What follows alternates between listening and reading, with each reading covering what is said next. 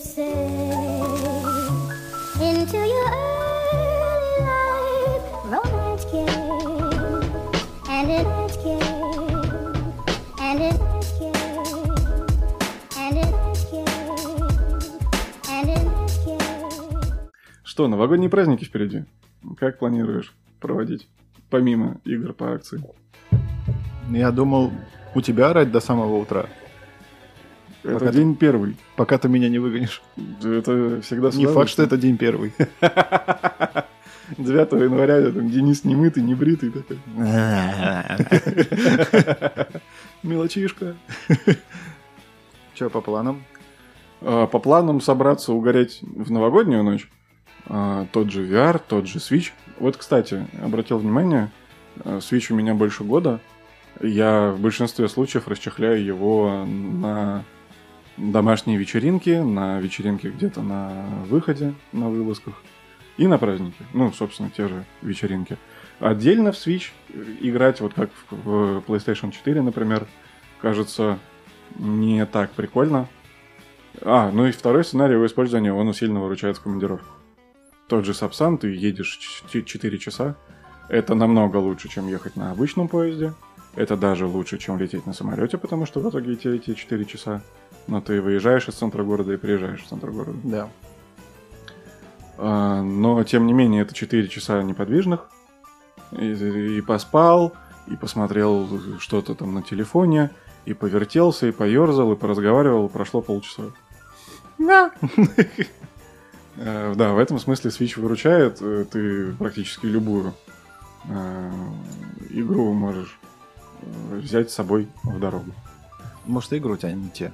Может и так, может. И, игр. Э, игр у тебя не те, говорю. Да.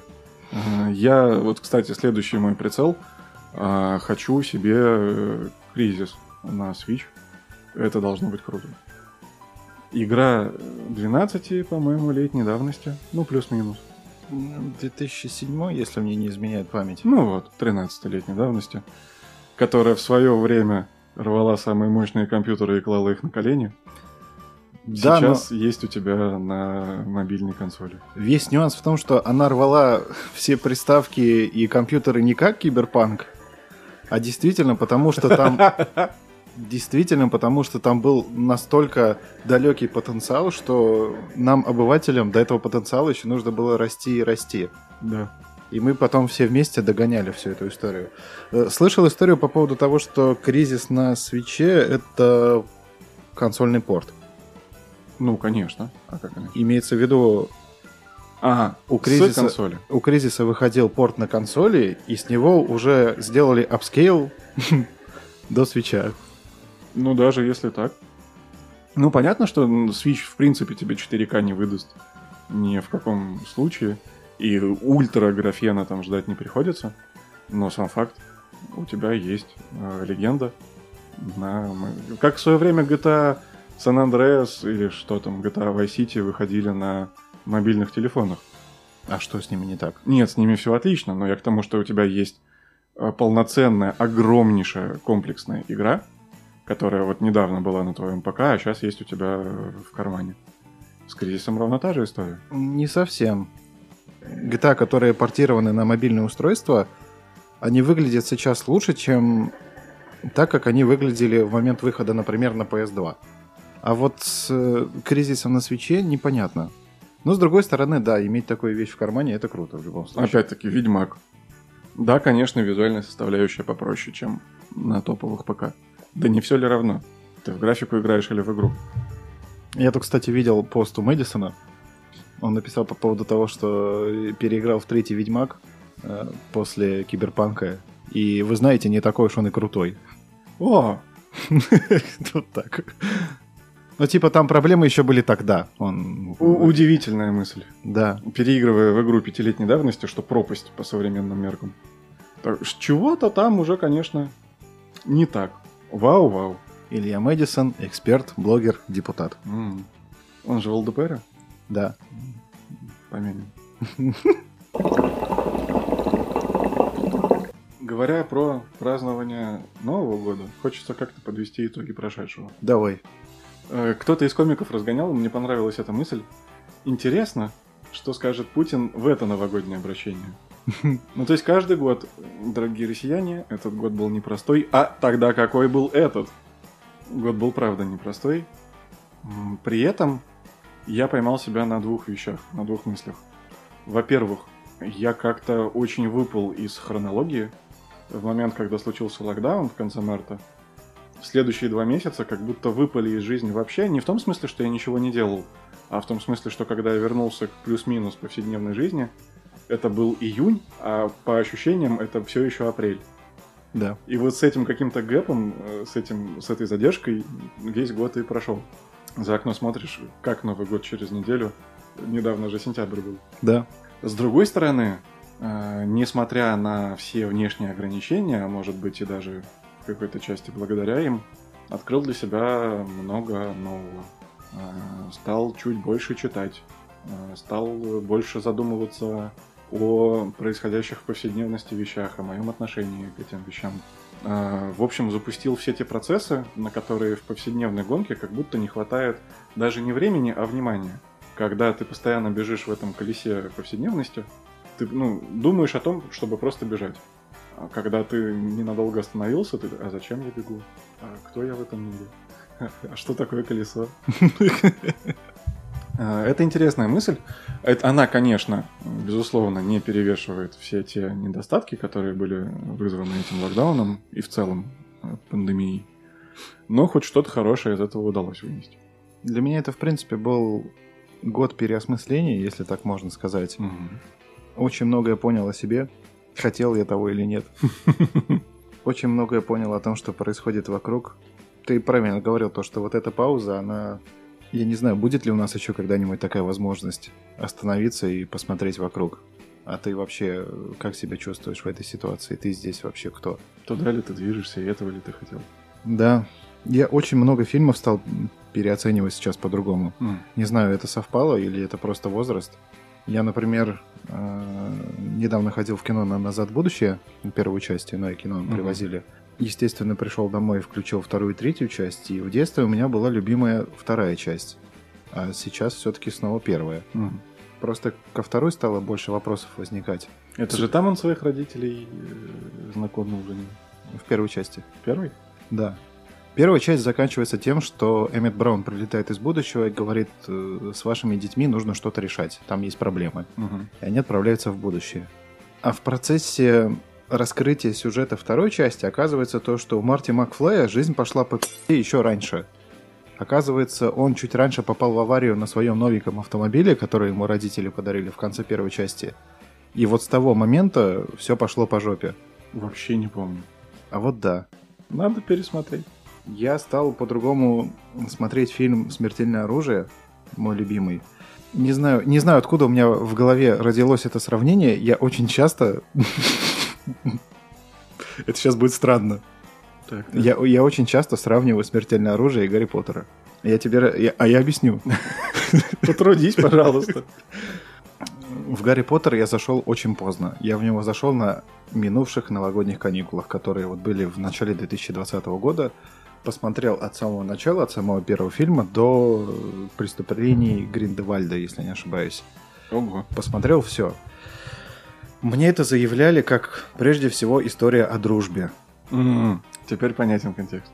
Э, Смысл в том, что в моей семье очень рано появился видеомагнитофон, и, соответственно, очень рано появились первые фильмы.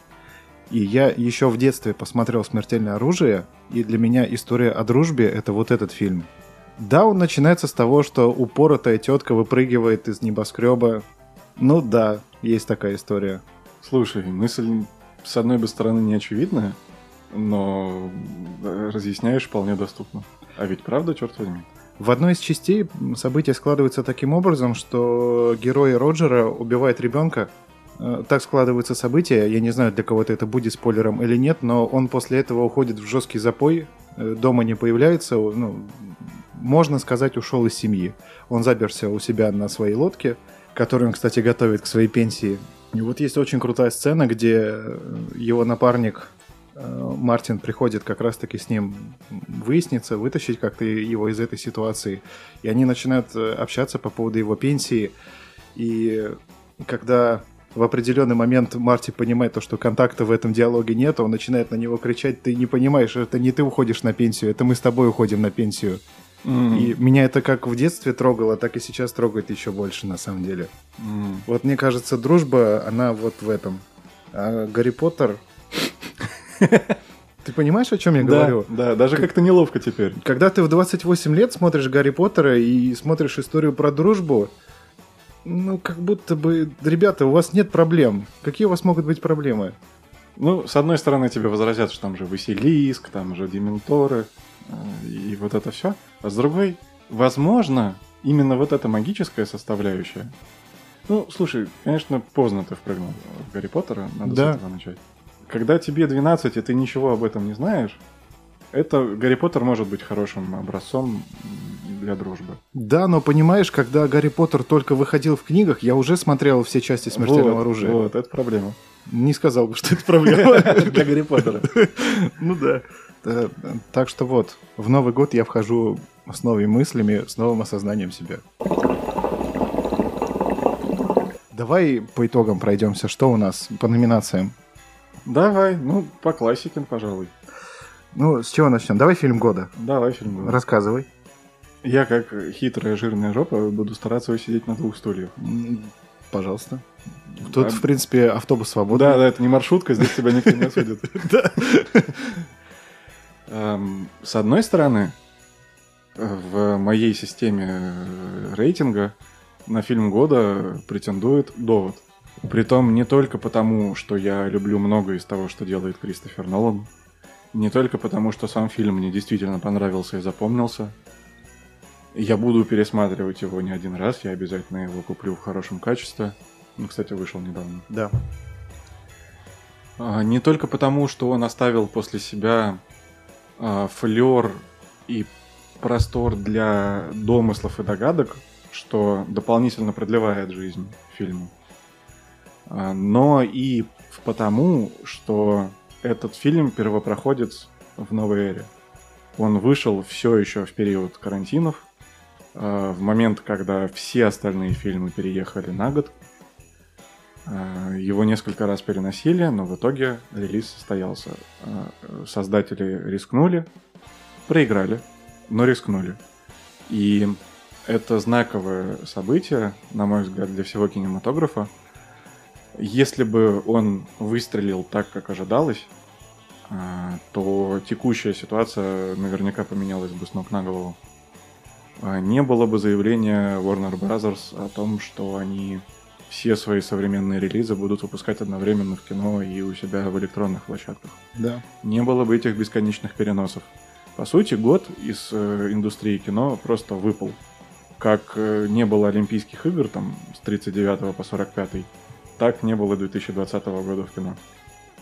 Теперь непонятно, как проводить Оскар в 21 например. Ну и, и далее, и далее. Э, Именно как работает индустрия в целом. А, Довод не засал. А, К сожалению, не оправдал он тех ожиданий. Но при всем прочем, к тому, что он понравился, вызывает споры, обсуждения и все-все-все, он еще вышел в очень правильное время. Он собой э, ознаменовал надежду на восстановление предыдущего порядка. Мне все кажется, что ты ходишь вокруг той же самой мысли, которая у меня в голове. А При этом а, Это как картинка с дамбой. Вот я, конечно, не эксперт, но При этом вот это вот а, Я обратил внимание, что хоть и формально фильм 1917 во всем мире вышел в последних числах декабря 2019 года, в России он появился 30 января. И посмотрел я его в 2020 году. Хитрая ты, сука. Это, ну, э, фильм 2020 года, который официально стал доступен в 2020 году, я посмотрел его в этом же. Э, Поэтому, э, выбирая между ними, э, я, наверное, выберу 1917 э, во многом благодаря свежести впечатлений. Нолан в доводе не сказать, что копирует, но развивает идеи самого себя.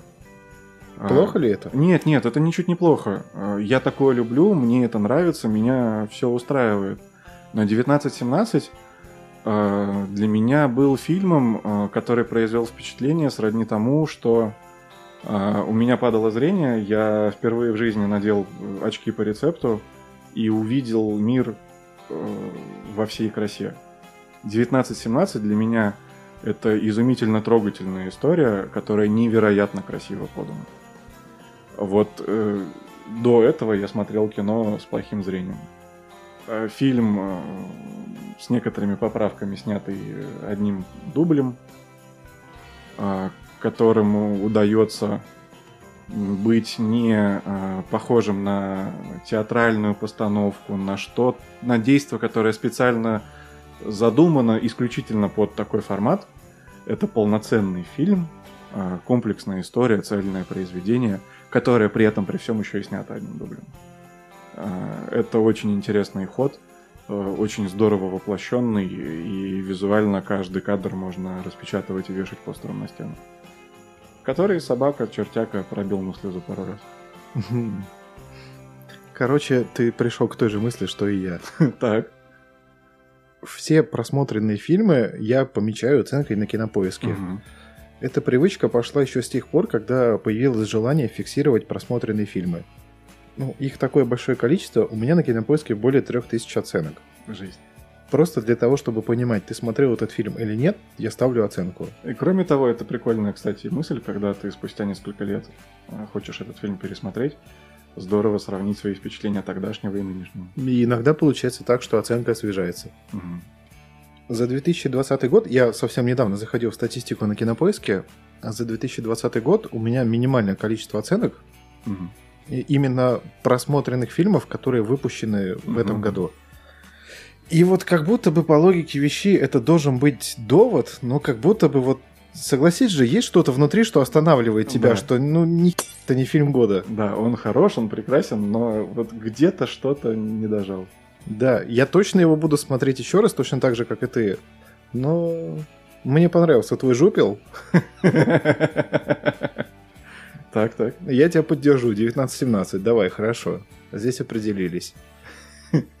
Есть что добавить. В Flawless Victory Роджер Диккенс наконец-то сейчас испытывает свой ренессанс. Он получает давно заслуженные награды. Я обожаю «Бегущего по лезвию 2049», который тоже снимал он. То, что он сделал в этом фильме, ну, это, в принципе, даже трудно себе вообразить. Это потрясающая работа со всех точек зрения.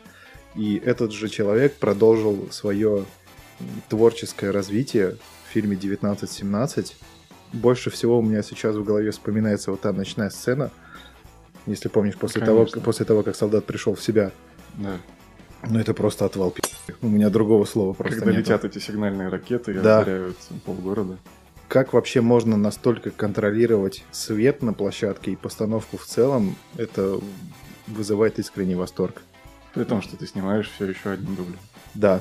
И здесь важно понимать всю сложность технологического процесса. Вот у нас с тобой, допустим, часовой выпуск подкаста монтируется 10 часов, а представь себе, что у тебя есть 7-минутная сцена, в которой задействована массовка, в которой бежит 200 человек.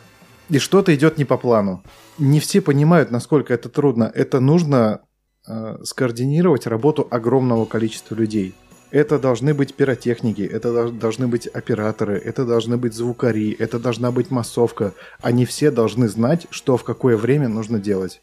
Когда я впервые посмотрел этот фильм, я долго кекал, а когда главный герой встречается с некоторыми знаковыми а, звездами кино, ко- которые там исполняют свои небольшие роли.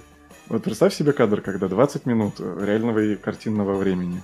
Герой преодолевает препятствия, забегает в бункер, видит условно Бенедикта Камбербэтча и спотыкается или запинается, пытаясь ему что-то сказать, и все. А кто-то оговорился. Ну вот, вот, я это имею в виду. Да. И все, и у тебя нет, типа, такой, стоп, 10 секунд переснимаем. Нет, возвращайся на 20 минут А, назад. это неудачный дубль на сцену после титров. На тебя смотрит режиссер, ты чё, охуел? Ты чё, охуел? И монтажер, этот оператор просто вытаскивает флешку из камеры. Понятно. Я для тебя просто игрушка. При том, что у тебя все снаряды разорвались, у тебя локация Да. выглядит по-другому. Все, давай, поехали заново. У тебя оплачена аренда этого помещения, у тебя закуплена пиротехника. Блин, насколько это все сложно. Хорошо, с фильмом определились. Ну давай сериал года. Давай сериал года. Э, Первоначально хотелось назвать «Ход королевы». А, На м, что-то помешало. Да. Мне очень понравился этот э, сериал а, по своей завязке, а, по своей концепции, по необычным приемам, по тому, как, э, казалось бы, нудная и нерасторопная игра в шахматы а, может быть показана как действительно поле сражения. Ну, не секрет, что изначально шахматы они, собственно, и моделируют э, Да, боевые да. действия на поле боя. А, Но создателям сериала удалось донести до меня это чувство, что каждая фигура имеет вес, она значима, и когда ты чем-то жертвуешь, пресле- надеясь преследовать а, более высокую конечную цель, это все равно жертва. Это все равно непростое решение. Это битва интеллектов. А, Притом эта битва происходит не в вакууме, а у каждого а, из условных генералов шахматных а, есть свой бэкграунд, свой характер, своя история, как он пришел в эту точку в разрезе истории, кто с чего начинал, и в контексте вчерашнего дня, кто бухал в баре накануне, кто нет. И это правда меня очень захватывало и увлекало, но я дичайше расстроен тем, как сериал завершился. Опаньки. Да, а, я, очевидно, не буду рассказывать деталей. Скажу лишь, что я ожидал не этого. Следующим на очереди мог бы быть «Мандалорец» второй сезон, но я, во-первых, пока его не досмотрел. Во-вторых, из того, что... Да, все еще не досмотрел. Ты что, серьезно? Да, ну, мне нужна компания для того, чтобы... А на какой ты серии остановился? На пятый. Насколько актерское мастерство тебе позволит искренне удивиться в конце последнего эпизода? Я пока не знаю. Ты не понял. Не понял. Ты можешь его посмотреть сам? А, о.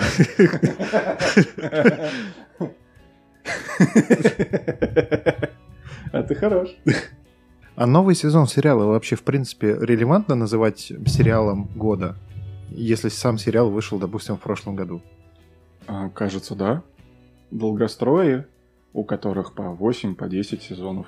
Это же не означает, что они могут быть лучшим сериалом только в год старта. Мне знаешь, какая мысль очень понравилась Мгм. от одного моего товарища? Он сказал, что было бы неплохо, чтобы в кинопоиске или на каком-то другом оценочном агрегаторе Мгм. была возможность Да. оценивать сезоны отдельно. Да. Э, Это было бы, правда, очень здорово. Потому что есть в этом, да, такое двуличие. Э, Типа, там, четвертый сезон Breaking Bad собирает все Грэмми, а второй сезон сделан, там, по-моему, из шести серий, потому что была забастовка гильдии э, сценаристов. И это, в общем, все серии... Как они называются, проходные? Э, Флиперы? Я не вспомню название. Ну, ты понял, о чем я. Да. Э, Да, в общем, они все проходные, и весь сезон не двигает сюжет вперед никак вообще. А, Ну, это один и тот же сериал, два разных сезона, они совершенно противоречивы. Ну, они сильно контрастируют друг с другом. Поэтому хор- хорошо бы поставить оценку и тому, и другому отдельно. Мне кажется, это особенно актуально про истории типа... Филлеры, извини. Филлерные серии. Да. Мне кажется, это особенно актуально для э, сериалов типа «Настоящего детектива» и «Американской истории ужасов», Особенно, да. где каждый законченный сезон — это отдельная история. да. И там взлеты и падения, очевидно, есть. И их, по сути, это объединяет только общая какая-то мета-идея. Даже создатели, даже ключевые могут э, меняться. Да, это хорошая мысль. В итоге, В итоге это, конечно, перевал Дятлова. А, Здесь, на самом деле, несмотря на такое начало, не может быть у меня двух мнений. Просто потому, что он, правда, превзошел все из сериалов, что я видел за последние годы. Может быть, это какое-то чувство единения с происходящим, потому что это сериал, ну, про советское время, которое мне знакомо и о котором я могу поностальгировать, которое я воспринимаю как, в общем, родное. Это, да, сериал про американскую глушь воспринимался бы не так э, остро, не так по-настоящему. А, может быть, это история, которая в целом меня увлекает. Но так или иначе, целый ряд факторов, особенно вот этот прием с черно-белой съемкой с двумя параллельными историями. Э, целый ряд этих факторов сходятся воедино э, в одной точке G. Э, И давят туда всеми силами. И я получаю удовольствие. Двумя пальцами прям. Да, да. Манит. Мгм. Что скажешь? Если оценивать сериалы, исключительно вышедшие в 2020 году, э, по сути, я в этом году посмотрел только два. Это «Загрузка» и «Перевал Дятлова» сейчас досматриваю. В этом разрезе, да, можно поставить «Перевал Дятлова». Сериал года, он Мгм. действительно хороший, он действительно цепляет. А Если, допустим, есть возможность прицепить сюда э, последующие сезоны других сериалов, Угу. то я бы, наверное, сказал, что это «Мандалорец». Все-таки. Да. Я по-прежнему отношусь к тем людям, которые не любят «Звездные войны». Угу. Даже когда закончился второй сезон, э, я включил на кинопоиске эпизод 4, такой, ну давай. С чего все начиналось? Да, с чего все начиналось. Вот, чтобы не спи***, давай я тебе сейчас покажу, где я остановился и сказал, «Ебал я в рот. Подожди, вот где мой На телефон? полу. Так, так, так. Звездные войны, эпизод 4. 19 минут 40 секунд. Через 19 минут я понял, что да нахуй это все вообще нужно. Мне очень нравится концепция сериала «Мандалорец». То, что он сделан в стиле вестерна. Мне нравится то, что он дорогой. То, что... Ну, что за этим стоит. Э, То, что хорошая картинка, хороший звук. То есть за ним стоит большой труд. Хорошая декорация. Хорошая декорация, опять же. Он выглядит красиво, он звучит красиво. И последний эпизод, он тебя так прям... Ну, как-то даже грустно становится в конце, что вот все заканчивается так, как заканчивается. Ну, радует а, то, что у этого будет целая серия ответвлений. Я, правда, не, кстати, не поймал себя на мысли, что я не слышал ничего про третий сезон. Это большой вопрос. Мгм. Потому что я очень часто об этом говорю, что сезон сериала это должна быть законченная Да, история. Да. И если, допустим, первый сезон Мандалорца это была законченная история, но с открытым финалом, Мгм. то есть, в принципе, второго сезона могло бы и не быть, и никто Да. бы ничего не потерял, то второй сезон, он как будто бы закрывает эту историю, М, и в целом больше третьего не нужно. мгм. То есть здесь все, что мы хотели тебе рассказать про вот этого парня, все рассказано. Все. Есть ощущение, что это очень твердый плацдарм для последующих ответвлений. А, Мы э, привлекли новую аудиторию, типа нас с тобой, которым сами Звездные войны классические вперлись. А Мы э, побаловали кор аудиторию, которая смотрит все по Звездным войнам. Так, ага, теперь возьмите за руки и давайте мы вас поведем.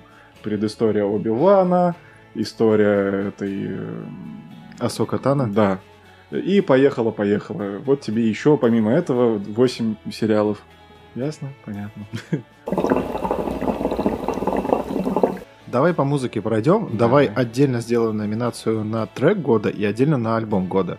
Ух ты, как решил. Э, вот так. Ну, давай. У меня номинат на премию года не поменялся с того момента, как мы записывали тот выпуск, где я говорил, что это будет трек года. Так. Это композиция Overtones от исполнителя Frost. Это самое оригинальное и интересное из того, что я слышал за 2020 год. Я до сих пор его могу переслушивать десятки раз подряд. Обожаю всей душой. Фрост, молодец, ты просто лучший. Рассказывай. Для меня трек года это Come Together от э, Nox Вена. Э, Меня невероятно подкупает.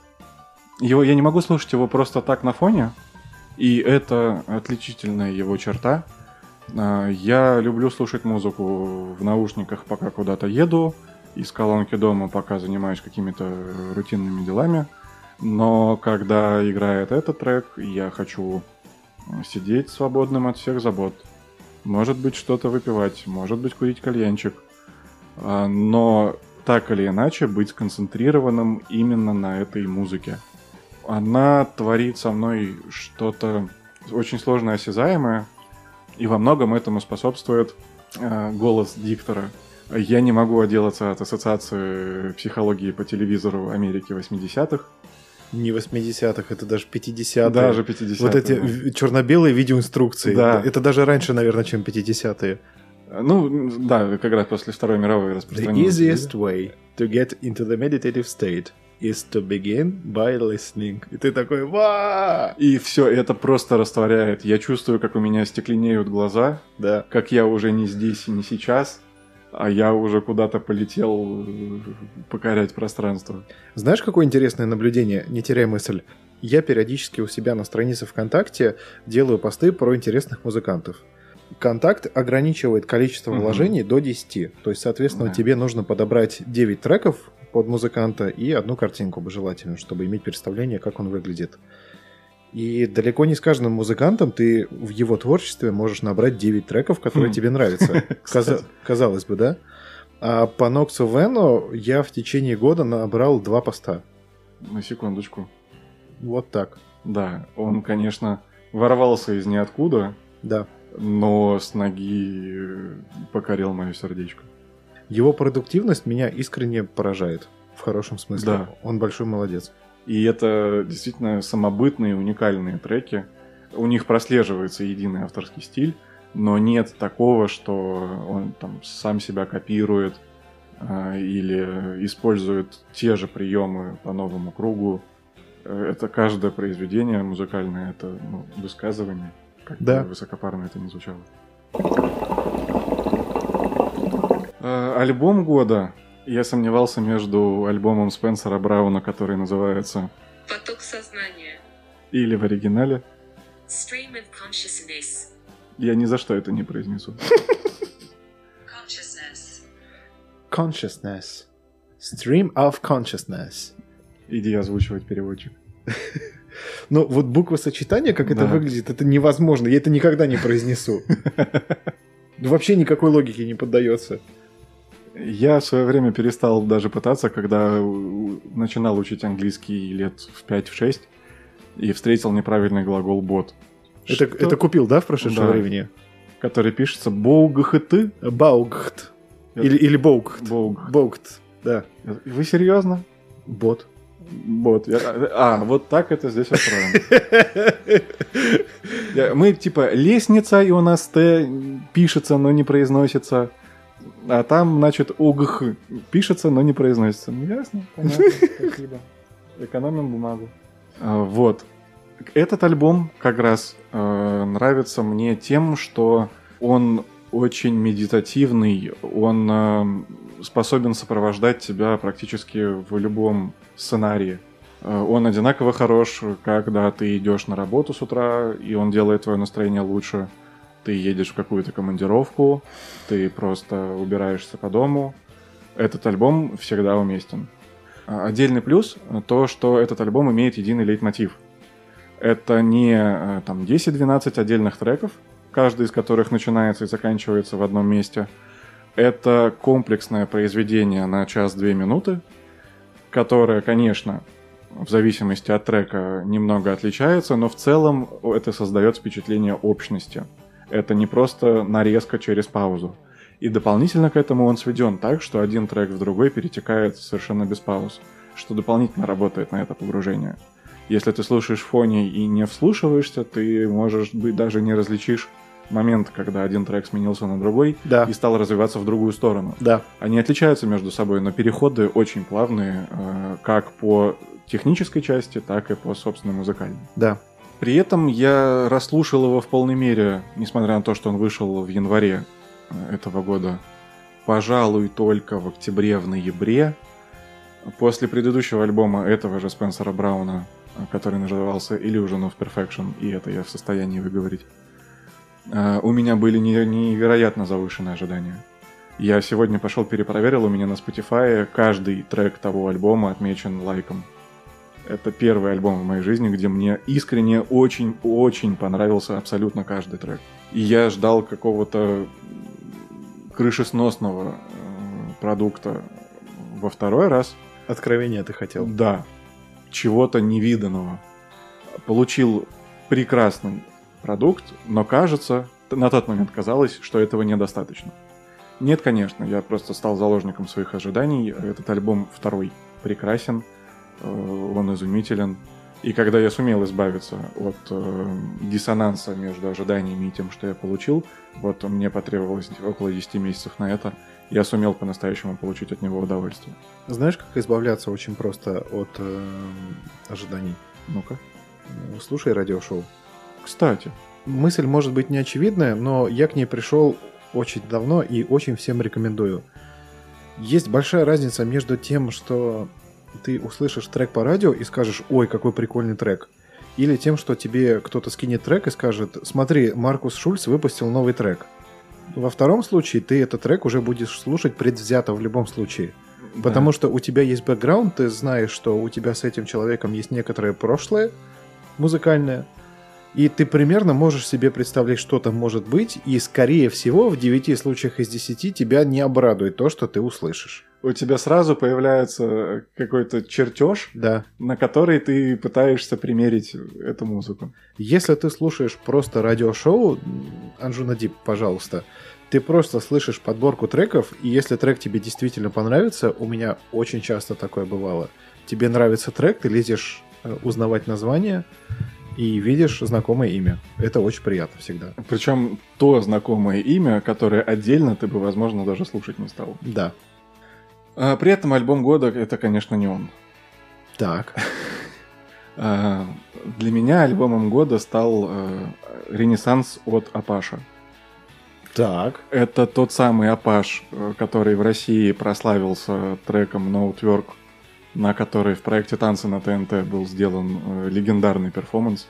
А, Этот трек потом еще года три вставляли во все TikTok видео. Это был главный тверк года. И ни одного. Апаш сразу влюбил в себя русскую публику. А, Я сожалею о том, что мне не удалось послушать его лично на Альфе в шестнадцатом, по-моему, году. Мы ездили туда второй раз. Но отличительная черта этого композитора, он сам из Бельгии, из Брюсселя, по-моему, сейчас живет в Канаде. А, меня в нем подкупает, э, как он органично сочетает оркестровую э, музыку, классическую, с современными электронными тенденциями, Мотивами. мотивами. И именно из этого э, сочетания контрастов рождается, на мой взгляд, уникальный звук. Он часто агрессивный, э, он всегда напористый, он всегда тебя к чему-то подстегивает. А Если бы у меня была задача э, бежать куда-то долго и быстро, я бы с большой вероятностью поставил себе его, несмотря на ломанный ритм. Э, В этом альбоме есть трек с инстасамкой, с э, лаконичным названием «Уебок». Странные были ощущения, когда я первый раз послушал этот трек, и последний, кстати. Это был один и тот же раз. А, Да, он, конечно, вызывает вопросики. Нет, возможно, ты не выкупил, я объясню. То есть я читаю то, что Апаши выпустил трек с каким-то неочевидным названием.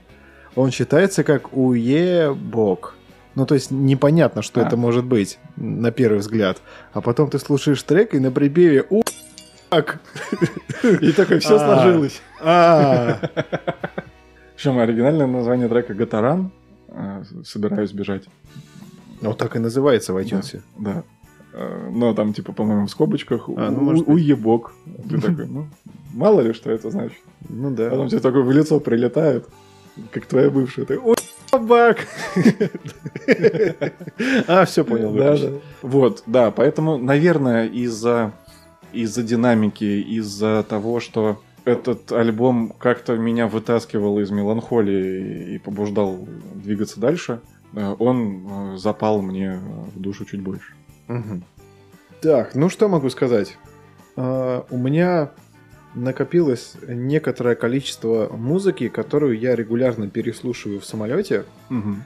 Это как раз таки... Ну, бес- как регулярно. Давай, сыпь, сыпь, давай прямо вот сюда, на рану. И это та музыка, которой я готов вернуться в любой момент и послушать ее от начала до конца, и я в любом случае получу удовольствие. И вот, наверное, за последнее время я послушал два альбома, которые мне настолько понравились. Первый это «Поток сознания», как раз-таки Спенсера Брауна, о котором мы с тобой говорили пару выпусков назад. И там я говорил, что непонятно, нам тогда понравился точно Foggy August, по-моему, первый трек понравился. Но потом со временем я его расслушал и влюбился. И теперь я его слушаю наравне с э, иллюзиями совершенства с первым альбомом. А также мне очень понравился альбом у Мэтта Зо. Он называется Illusion of Depth. Это тоже хорошо. Но топ-1 это все-таки Спенсер Браун. Насколько интересно он работает со звуком, меня это искренне впечатляет, и я очень много информации о нем читал по поводу того, что у него очень много бутлегов, это готовых треков, Мгм. которые не выпускались и, возможно, нигде больше не появятся. Ну, то есть работы, которые ходят в стол. И у него такого очень много. У него очень много экспериментов, как и у Мэдзо, кстати.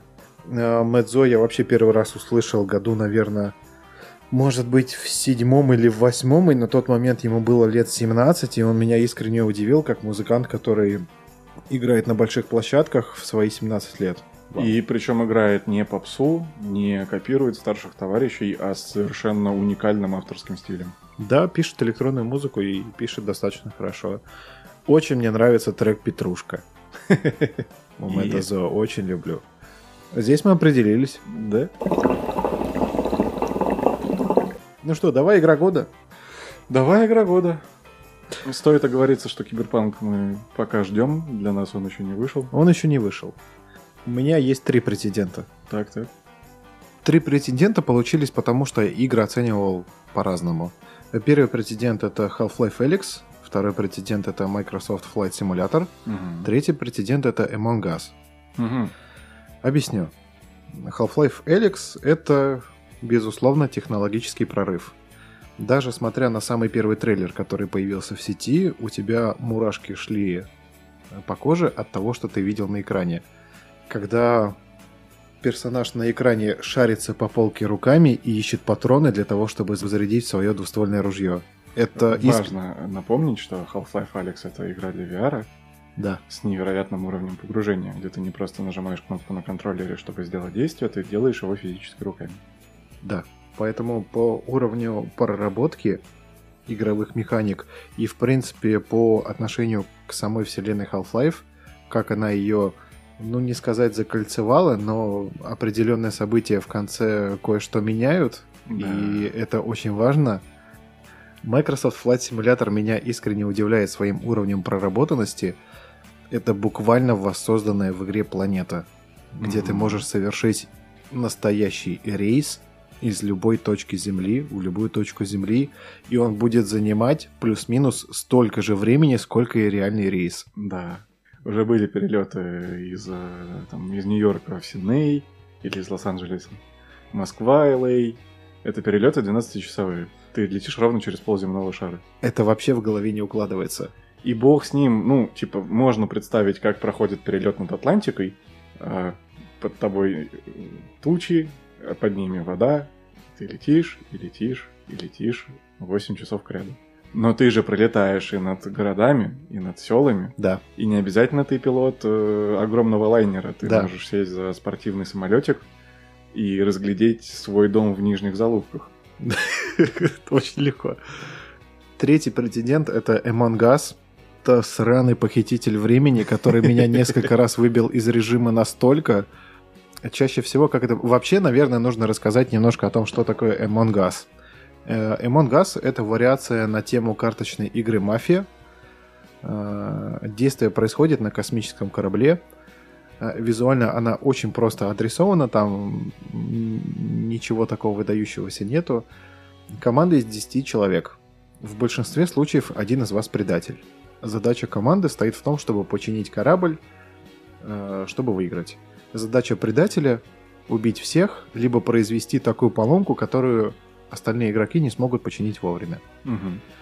И здесь начинается все самое интересное. Очень многое на самом деле зависит от того, на какой сервер ты попадешь, и часть времени у тебя уходит на то, чтобы просто найти хорошую команду. Потому что бывает так, что ты попадаешь на сервер, там где-то находится труп кого-то из э, членов команды, и начинается зеленый. И просто все голосуют за зеленого. Мгм. Необоснованно вообще Мгм, никак. мгм. Ты пытаешься написать, а какие-то Аргументы будут? да, аргументы вообще подвезут, как бы, или как мы здесь будем играть. С таких серверов ливаешь обычно очень быстро. А потом ты находишь тот самый, на котором все, игра пошла, вы начинаете. Я видел, как он выходил из медотсека. По-моему, он спрыгнул в канализацию, но я точно не уверен, и вы в данном случае руководствуетесь исключительно фактами. И вот как раз-таки, когда вы играете, ну, условно по правилам, Мгм. ну, я не знаю, может, как, это- как задумывалось. да, может быть, это по-занудски позвучи- э, прозвучит, потому что в игру играть можно так, как ты захочешь, но как будто бы так интереснее, мне кажется. Здесь начинается весь движ. И многократно была ситуация, когда полночь, ну, сейчас каточку перед сном, и все, и ложусь с хорошими впечатлениями. Через какое-то время ты смотришь на часы, там 3.40, а ты просто не понимаешь, как ты попал вообще в эту временную петлю. Только моргнул же. Да, только моргнул, и все. А в итоге уже не то, что пора спать ложиться, пора вставать уже в целом, потому что пробки утренние, и тебе бы как-то до офиса доехать. Настолько меня ничего не затягивало в последнее время. Она, она проста до безобразия, но при этом невероятно увлекательная. Есть ощущение, что так и создаются шедевры. Это мой топ-3. Ну а единоличный фаворит? Ну, тогда, наверное, придется оценивать только то, что пропустил через себя, наверное, Магаз. Никогда не думал, что я игру такого уровня поставлю на топ-1. А, я как раз хотел спросить, а не смущает, что в две игры из трех ты не играл? Об этом и речь. Где? У меня претендентов два. Это упомянутая Half-Life Alex, которую я играл на Ютубе. И неизвестный второй кандидат. непредсказуемый, невероятный The Last of Us Part 2. Так. Э, В Алекс я играл только исключительно на Ютубе и очень жду возможности пощупать ее самостоятельно. Не знаю, правда, какие костыли. Ну, в смысле, знаю. Не знаю, когда я смогу добыть все эти костыли, чтобы запустить ее на PlayStation VR. А, Кстати, наткнулся на слухи э, прошлогодичной давности о том, что э, разработчики официально давали интервью различным журналам и говорили, что когда мы выпустим ее в марте на, ну, так как задумывали, на ПК, мы будем прорабатывать вопрос с выпуском ее на PSVR, потому что это распространенная система, и нам бы хотелось, чтобы как можно больше игроков смогли пережить такой опыт. Но, правда, это вот ноябрь-декабрь 2019 года, и с тех пор тишина. Если это произойдет, тебе придется на недельку меня поселить у себя на кухне. Вообще с удовольствием. Ну все. И мне придется взять отпуск на недельку. И угорим в полный рост. Но ты же понимаешь, что звание игры года, оно рассчитано только на одного. Ты меня вынудил, я сказал. Да, да. Поэтому звание Игра года от Никитки уходит э, одним из нас. Часть вторая. А, Это потрясающая игра, которая взяла меня за шкирку, затащила в экран. И как лучший сериал, как э, самые лучшие книги в моей жизни не отпускали, э, пока все не закончится. Это очевидно из названия продолжения первой части. Даже не буду ее касаться событий тех. Это Блин. очень важно. Это из тех историй, это не Last of Us 2. Да. Это не второй сезон. Ты не получишь тех впечатлений, которые мог бы получить, если ты не пройдешь первую часть. Да. Это очень важно. А, И важно именно найти возможность ее пройти, благо сейчас это несложно, самостоятельно, не на Ютубе. Пережить те события, которые предлагались в первой части, и с этим бэкграундом прийти во вторую. Без этого, как это, волшебство не будет работать. Э, Самый простой вариант, наверное, Авито PlayStation 3. Да, да, пожалуй, так. А, Взять у друга, в конце концов. Да. За бесплатно. Если у друга она есть. Ну, если у тебя больше одного друга, то вероятность повышается. А, Ну, общем, я, допустим, ее прошел и на Авито там буквально через неделю слил. Да, да, я помню. А, не вдаваясь в детали, сложно описать, почему именно а, она так хороша, по моему мнению. Но чтобы не портить удовольствие никому, скажу так. Это прекрасное приключение, очень личное, которое поддается с нескольких точек зрения. И именно эта разность взглядов дала мне невероятный контраст и полноценность игрового опыта. Бог с ним, что там э, в самых деталях продуманы а, звуки бьющегося стекла и уже разбитого, что там, ползая по бетонной пыльной э, поверхности, ты собираешь за собой пыль. Она прекрасна в своих мелочах и продуманности. Но ключевое в этом совсем другое. Это тот эмоциональный опыт, э, в котором ты напрямую задействован сразу с нескольких сторон. Причем заметь, насколько у э, Sony поменялась маркетинговая тактика в отношении второй части. Они, Да. они не так давно выкатили трейлер, который полностью посвящен Эбби. Да, это правда. То есть все, кто хотели, они уже, Знают приколы. они уже все знают. И это хороший, своевременный, как ни странно, прием. Спустя полгода после выхода игры выпустить э, трейлер к ее продвижению. Но именно сейчас он уместен и должен работать. Я, когда ее прошел, у меня стоял комок в горле. Э, Я чувствовал, что я проделал большое приключение вместе с главными героями. И несмотря на такой финал, какой- который был предложен, там нет альтернатив. А, Я все равно остался очень доволен. Я прожил э, это вместе с ними. Мне, в принципе, очень трудно вспомнить какое-то произведение, которое тебя настолько эмоционально бросает в разные стороны по отношению к персонажам. Да.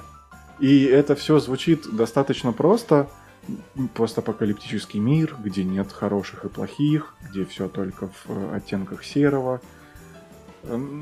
Ты не осознаешь это в полной мере, пока не проходишь через это самостоятельно. Если захотеть доебаться, Ну, Там конечно. вообще в легкую это Вообще можно сделать. Тут, да, на- надо признать. Но, с другой стороны, а к чему не? И это, кстати, один из аргументов в пользу PS5. Те самые анестетические тебе эксклюзивы. Поясните. Ну, эксклюзивы Sony не просто так называются эксклюзивами Sony. Они в большинстве случаев пожизненные эксклюзивы, в отдельных случаях э, временные на год, на два. И ты не получишь ни на какой другой платформе этих впечатлений, кроме как на консоли Sony. Я по-прежнему придерживаюсь позиции о том, что эксклюзивы Sony это прежде всего про хорошие истории, но не Мгм. всегда про хорошие механики. Да, это правда, это надо признать. События года. Так.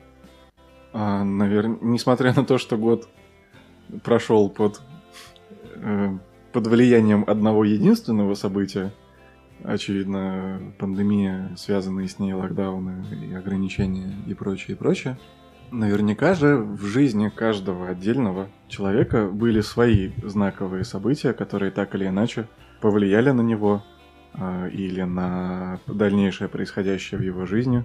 Понимаешь, о чем я? Да. Что бы для тебя это могло быть? Может быть, это научное открытие, может быть, это ты увернулся от кирпича, летящего с крыши в этом году. Может быть, ты не полетел на самолете, который э, должен быть отменен.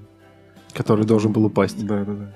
Я говорила уже о том, что 20 год для меня проходит под эгидой год переосмыслений, но все равно все-таки весомую часть изменений в твою жизнь внесла вот эта самая эпидемия. Это исторический период, с которым современность не имела ничего общего и никогда прежде. Были эпидемии чумы, были эпидемии любых других вирусов, которые тебе сейчас придут в голову, о которых ты можешь почитать на Википедии. Но чтобы закрывались бизнесы, чтобы Города. города, чтобы люди закрывались дома, чтобы ты не мог никуда выйти, чтобы у тебя менялся твой внешний вид. Ты не ловил себя на мысли то, что... У меня такое было пару недель назад, когда мне нужно было зайти в отделение банка за новой карточкой. Мгм. Эм, Я подхожу к банку, начинаю одевать маску и начинаю надевать перчатки. Я такой думаю, ну я же грабить, наверное, его иду. Очевидно. У меня за плечом висит сумка, я точно туда иду грабить. А вот как бы нет. Нет, я просто хочу карточку А получить. ты стоишь в очереди из таких же людей. Да, да. И опять же, вроде бы все изначально понимают то, что у всего этого есть э, санитарные и, и эпидемиологические причины, но в итоге все равно появились маски со стразами, появились брендовые маски с перчатками, точно такая же история. Все равно это так или иначе оставляет свой след. И Конечно. это событие оно является тем, о чем мы будем рассказывать своим детям. А сейчас подростки рассказывают о том, что они сдают ГОСы по удаленке, они сдают вступительные экзамены, выпускные экзамены на удаленке. Представляешь, у тебя выпускной бал. Да. В зуме. Да. Где ты просто, типа, с пацанами и девчонками пиццу ешь. Ну, как с пацанами. Ты ешь, а они смотрят.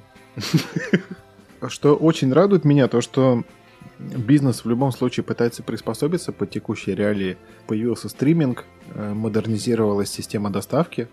Мгм. Ну, то есть мы приспосабливаемся. Да. Есть ощущение, что мы точно откажемся от чего-то по итогам этого года? Нет. А, Я думаю, что год это недостаточный срок для того, чтобы человечество забыло, как оно жило до, и вот эта связь с прежней жизнью слишком сильна. А Если что-то будет утеряно в течение года, то, скорее всего, человечество захочет это возродить, потому что оно будет по этому скучать. А, Ну, условно говоря, представь, если все абсолютно бары и рестораны как класс общепит пропадает. У тебя ни в каком городе мира больше нет возможности поесть вне дома. Нет, общепит, он не исчезнет, но он Да. придет в какую-то новую форму. Да. да. Вероятно, это будет э, работа на вынос. Но старые формы мы при этом теряем. Я не думаю, что мы их потеряем в абсолюте, но их станет существенно меньше, конечно. Если исключить историю с Бастой, Ох.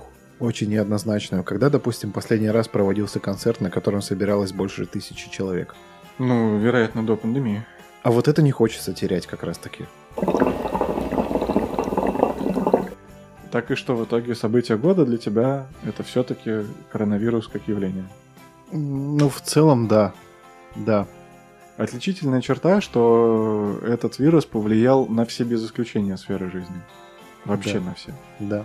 А, грипп, э, э, эпидемия Эбола, птичий грипп, свиной грипп и все те ужасы, которыми тебя кормили с телевизора в предыдущие годы, ни один из них не имел а, таких глобальных последствий на каждом уровне э, быта человека. Об этом и речь. Да. Я мыслю чуть более э, приземленно в этом контексте. Для меня событием года стало э, не столько даже локдаун в целом, сколько дистанционная работа. А Я сам и опыт моих близких и товарищей э, показывает, что за это время могут с человеком, с отдельно взятым, происходить принципиальные изменения. А, Я, например, осознал, что я могу трудиться эффективно, не находясь в офисе. А До этого я был убежден, что дома у меня все для чила и комфорта, а офис это прям рабочая атмосфера, где мозг работает по-другому, где все сделано для удобства э, рабочего, где мысли собираются в кучу, а дома я такой, типа, расползаюсь, растекаюсь. На самом деле не у всех это получается. Да, и так вышло, что пришлось подстроиться, чтобы и мне и больше не получалось. А, И в, те, в то же время удается балансировать, удавалось, пока я работал уда- удаленно, удавалось балансировать между производительностью и отдыхом. И развитие технологий в современном мире, в моей сфере, это важно. Не все могут работать удаленно а, в силу специфики профессии. Очень сложно удаленно работать э, на заводе или водителем автобуса, ну и так далее, и так далее. А, Я офисный работник, у меня по сфере деятельности это возможно, и оказалось, что вполне реализуемо на практике. А, И это правда меняет э, образ жизни. А, Мне, у меня рабочий день начинается с 10 утра. Я могу не вставать в 7.30, собираться, ехать на работу. Я могу проснуться без 10.10, налить себе кофе и в домашних штанах и футболке сесть работать в 10.00. И я уже на рабочем месте. В 18.00, если позволяет ситуация, я в этих же домашних штанах и футболке э, выключаю э, там, рабочий браузер и занимаюсь своими другими делами. И это правда удивительно. А, Это И- вопрос дисциплины, мне это кажется. только вершина айсберга. Это такая мелочь э, из всех тех э, изменений, которые произошли за, там, за два месяца, что все принудительно сидели на удаленке. Э, и тем не менее, э, это произве- запустило у меня внутренние какие-то очень большие процессы. Вот, к слову, о том, что мы говорили, а тем ли я занимаюсь, а в той или форме, А можно ли оптимизировать процессы, э, которые происходят в обычной жизни вне локдауна? И за два месяца э, вопросов я сам себе задал, и что примечательно, ответов получил больше, чем за последние пару лет обычной жизни. Конечно, такая стряска досталась дорогой ценой, но как минимум что-то хорошее за это время произошло. Хочется же оставить все то, что произошло в уходящем году. Конечно, хочется. Какое-то время все равно эхо с нами будет, Конечно. но просто само по себе вот это ощущение гештальда 2020 Да. Вместе с тем, я слышу голос скептиков. Не часто такое можно сказать, но я в какой-то мере согласен. Недавно тут Медведев выступил, процитировал Чехова на тему того, что а с чего вы взяли, что следующий год будет лучше? Э, В Новый год надо не праздновать, а скорбеть, потому что никакой следующий год лучше, чем предыдущий, не был. Вы становитесь э, старее, э, немощнее, вас э, настигают все новые и новые беды. Вы что-то уже пережили вот в этом году, и вы примерно понимаете, типа, вот с этим я справился. А в новом году вас ждут новые опасности, неизбежно, каждый год. И типа нет гарантии, что вы с ними справитесь. С предыдущими вы уже справились, а с новыми не факт. И я такой, ну блин, а ведь, ну есть в этом доля здравая? Ну, Это- разве что доля. очень тяжело жить в такой парадигме, если ты веришь в это на серьезных щах, тогда просто все разбивается вопрос, а зачем? Но в целом такой подход, в общем, тоже понятен. Э, Впереди будет много хорошего, вместе с тем будут новые вызовы. Не проблемы, а возможности. Хочется думать, что радостных событий будет больше, и запомнятся они ярче. Надо не думать, надо верить, И реализовать. и все будет хорошо. Чтобы каждому из нас прилетел iPhone в метро. В руки. Ты поднимаешь взгляд, а там твоя судьба стоит. И летит на тебя между поручнями эскалатора. за айфоном ты имеешь в виду? Стой!